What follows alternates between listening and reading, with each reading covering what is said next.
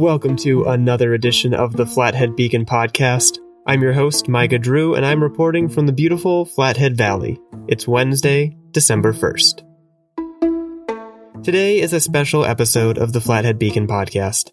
Several weeks ago, I sat down with founding Beacon member and former managing editor Myers Reese to talk about his departure from the paper and his next career move to Portland, Oregon. I intended to release that interview as a bonus episode over the holidays, but, well, it was a holiday weekend, so you get the episode today instead. Before we get to that farewell chat with Myers, a quick reminder that this episode of the Flathead Beacon podcast is made possible in part by members of the Flathead Beacon Editors Club. Members support all of our journalism in all of its forms, in print, online, and here in the podcast studio, and they do for as little as $5 per month.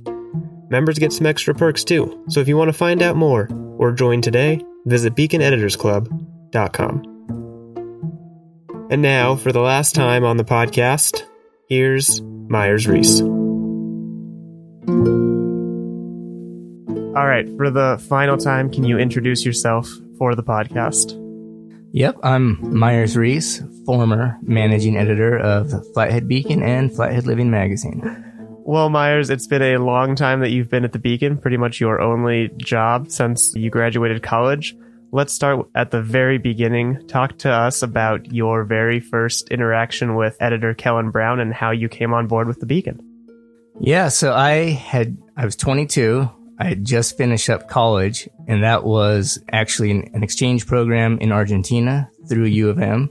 So I came from Argentina, and in Kellen's retelling of the story, over the years, it's it's grown into he saved me from the jungle. I don't I don't have the heart to tell him that I was living in a in a city with skyscrapers and no jungle, but um, so I was just really not quite knowing what I was doing. Just got back, sort of, sort of couch surfing, basically. Split my time between Missoula, buddies' houses, and uh, in Livingston, where I'm from, and got a call from Kellen, who I didn't know, but he, um, I guess he was, he'd been hired to start a new publication, hired by Maury Povich to start the Flathead Beacon, and he was trying to build a team, and he'd um, heard about me, and gave me a call, and he was in Bozeman at the time because he was the city editor of the Bozeman Chronicle. I was in Livingston. I was like, yeah, why not? And so we we met at a at a bar restaurant for brunch, and Kellen and started things off by getting me a Bloody Mary and get himself a Bloody Mary. So I, I was already liking the direction we were going. and then he, he basically laid it out. Um, it was a lot to digest at first. It's like Maury Povich, Connie Chung, what? but it sounded, I mean, it sounded really exciting. Um, you know, startup, no guarantee of you know, if it's going to be around in a year or what, but um, it, it sounded like something I, I really wanted to dive into. So next thing I know, I'm in Missoula at the New West offices. New West was a former digital publication mm. that Maury invested in. And um, it was, it only ran for a few years, but it was a really high quality publication um, during its short tenure. And Jonathan Weber, who was the editor, Maury had hired him, I guess, as a consultant to to help start the beacon. So I went to the, their offices and basically did some practice stories. I would just show up and I wouldn't know what I was going to do, and they would just give me a story, and I would have to sit there in front of all of them and make calls. A little, uh, a little intimidating. Apparently, I passed the test, so uh, I did get the job, and I believe I was Kellen's first hire, or right there along with right right there along with Dan Testa and Lido Vizzutti. And I was the youngest of the bunch, 22. Kellen and Lido and Dan were the wise elders at 27. And then um, we had Stephen Templeton, our original designer. And then, you know, Bob Hunt um, was in sales, and Bob Hunt was with, with the Beacon until really just this last year. And yeah, we just uh, moved up to the Flathead, um, built our desks like IKEA desks that I believe are still in use in some capacity. So literally building a company from scratch, from the ground. And yeah, just set about the, the challenging business of starting a paper in a community that none of us were from. Mm-hmm. I mean, we, we were all, you know, either Montana natives or um, had lived in Montana for a while. So it's not like it's completely foreign, but still, you, you know, if you haven't lived in a community to be expected to, to cover them and write stories of, about that community, you know, it's, it's a little challenging at first. I think we had, we probably had some story ideas that we pursued that maybe weren't great, but you know, we, we had some that really were too. And it was trial and error and we figured it out as we went. And I mean, we, we worked long hours. We were doing pretty much, you know, six, seven days a week, late nights, cause everything, you know, everything took longer. We are still Mhm. figuring out our way. And yeah, that was, that was the earliest years. We brought on Carrie Ann Lynch and now, you know, 14 years later, we've, uh, grown considerably and, you know, it's all kind of rooted in those, those pretty early, you know, inauspicious days of a bunch of young folks getting together and just honestly just trying their hardest, but all good journalists, young and, you know, putting in the hours and just kind of, you know, nurturing the paper over, over the course of years. Do you remember the first time when, in your mind, maybe the switch kind of flipped from like, oh, this is a first job out of college, it's a startup, we don't know if it'll work, to like, oh, this is this is my career now, and this is going somewhere, and it's actually working the way we expect, like hoped it would. Not real. I mean, I guess like this is might sound strange to some people, but like because I just liked everyone so Mhm. much, and you know, Kellen was my friend. You know, Dan, Carrie Ann, everyone, Lido, they were my friends. Like pretty much right out of the gates, I just felt like, hey, this is this is where I belong. You know, um, and I'm still young enough that maybe I didn't have that long range vision yet. Mm-hmm. I mean, it's really just showing up each day and kind of, you know, wide eyed and embracing each day as it came. But I certainly, from day one, didn't feel like I wanted to be anywhere else. And that, that really didn't change for, you know, 14 years and still was very, very sad departing. You know, it was a combination of family and life circumstances and a, another opportunity. But I love the beacon as much now as I did when 14 years ago. I guess more. Very proud of what we've accomplished. And Well, you had one other hiccup in your Beacon tenure. You left very briefly and then returned very quickly. Talk to us about that and uh, what that decision was like. right. So I, I technically did leave the beacon for three years. I just barely count it because I was still here in Kalispell. I was doing freelance. Mm-hmm. but a big part of my freelance was the magazine flathead living so i you know it's not like those that connection was fully lost at any point i'm still doing a lot for the magazine coming in seeing everyone in the office Mm-hmm. so yes technically i was not a, a staff beacon reporter for a three year period i guess that was 2013 to 2016 and during that time you know i I wrote for a lot of different publications, a lot of fly fishing writing, kind of all Mhm. the all the main fly fishing magazines you see on the stands. And um, yeah, I did, I did a lot of fun things, and I, I think I grew in a different way as a writer during that time.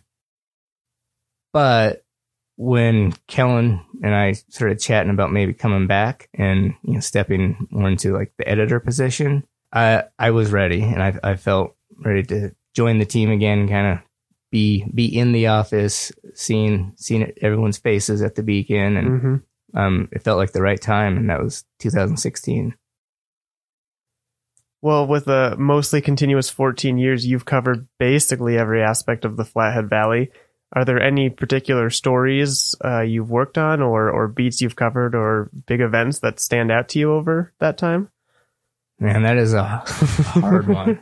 I mean, You've only I written was a actually few trying things. to think the other day, like how many stories I've written for the Beacon, and I I guess maybe thousands. You know, I, I really, you know, especially some of those early years, it wouldn't be uncommon for me to write, you know, six, seven stories.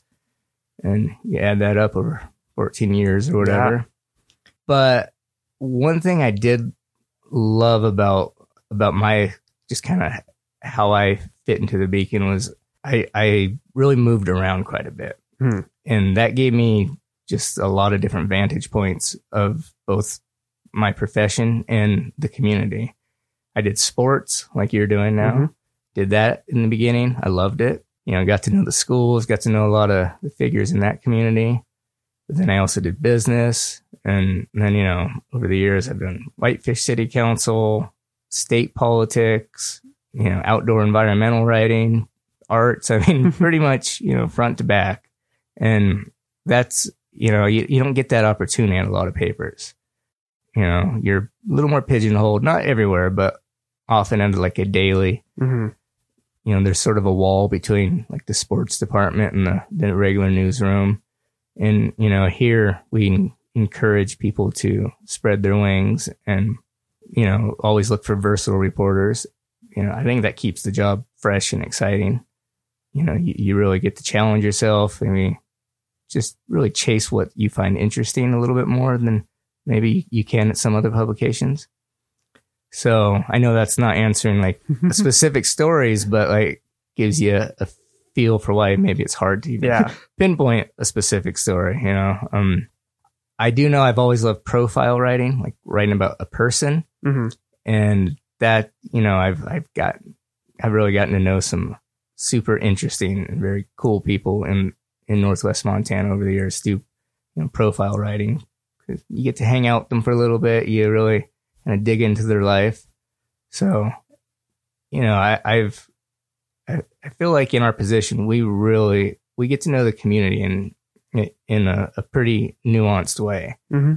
and you know that that's I guess that's been that's really been a pleasure for me over the years.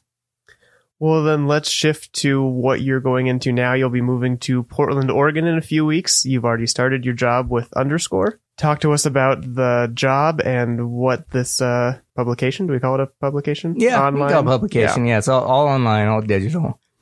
Um, it, it's a nonprofit news organization, mm-hmm. which that model, that nonprofit model is, is really, it, it's taking off, especially in recent years.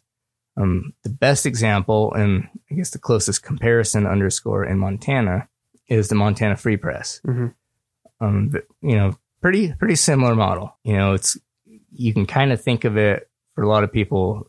A, a good reference point is like NPR, public broadcasting. It's it's public a public service model mm-hmm. relies on foundations and donors, including you know direct directly from readers. And so underscore is based in Portland um, it's an offshoot of Investigate West, which uh, is a kind of a tried and true established nonprofit model that editors and reporters from the Seattle Post Intelligencer started in 2009. And so underscore is an offshoot of that.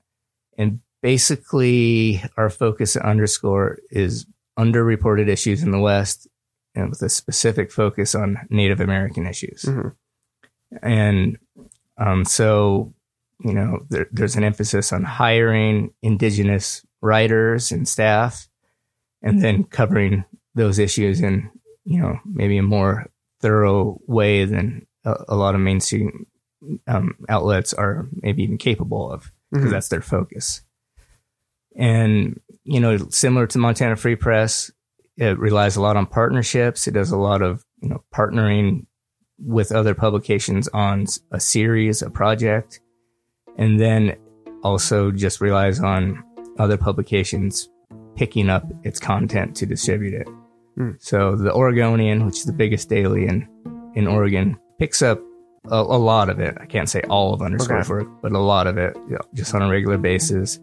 You know, it's um, underscore's partner with ProPublica and then also you know smaller like weekly papers in Oregon, so kind of a wide range. Mm-hmm. You're obviously excited about the job, and you've kind of dove right in, which is fun for us to kind of watch. for all of the people who have been reading you and, and known you for so long, how can they keep up to date with the work you're doing and your underscore career now?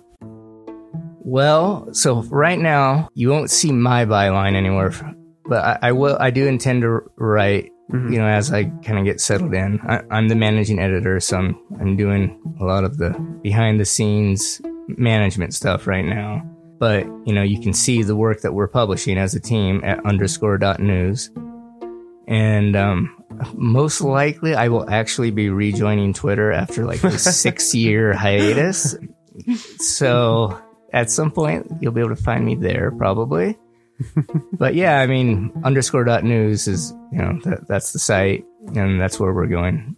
All right. Well, we'll link that and uh, perhaps your Twitter, depending on when that gets up in the show notes, so people can follow along. But Myers, thank you. It's been an, an honor working for you. It's been great uh, having you in this newsroom and, and leading us all. So we're looking forward to following your venture and appreciate everything you've done. Well, thank you. I mean, it's hard to overstate you know, how important the Beacon's been in, in my life, you know, professionally and, and personally. And, you know, it's, it's because of people like you, Kellen, Maggie, Tristan, Hunter, you know, the whole crew. You know, we just, it's a, it's kind of a special atmosphere and special culture here. Like, you know, there's, it's a tight knit team and everyone is kind of friends and, you know, it's, it's a pretty unique, cool environment. And I know that's just going to keep going. And the quality of journalism, I mean, it's, it still just keeps getting better and better, which that's already a high bar. And I think Beacon continues to clear that bar.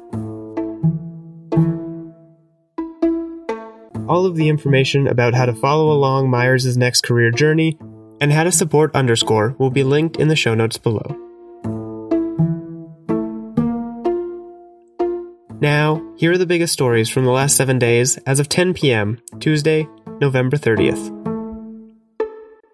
The Secretary of the Interior announced back in November that she was ordering the department to systematically remove any place names containing the word squaw that appear in federal databases, adding the S word to a list of derogatory terms that have been removed from the nation's nomenclature.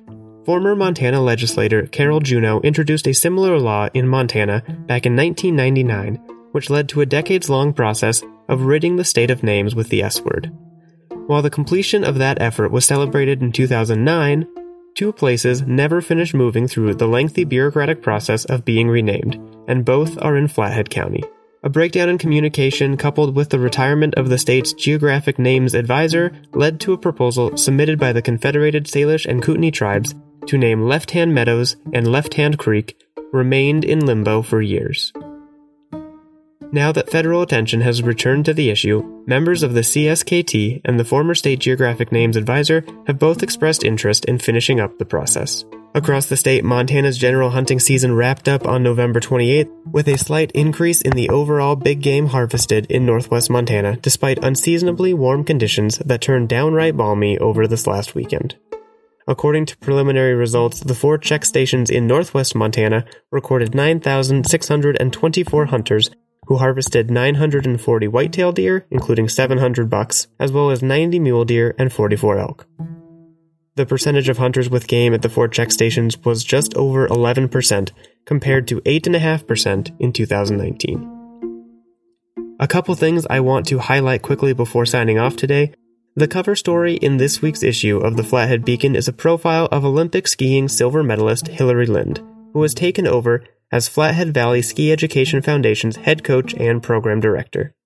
This piece, written by my colleague Maggie Dresser, is also a featured article in the winter issue of Flathead Living magazine, which ships from the printer this week. Barring a shipping delay like the one we saw with the fall issue, it should be on stands next week. The next episode of the Flathead Beacon podcast, which will air on December 7th, will feature an interview with Justin Franz, a former Beacon staff writer and the new editor of Flathead Living magazine.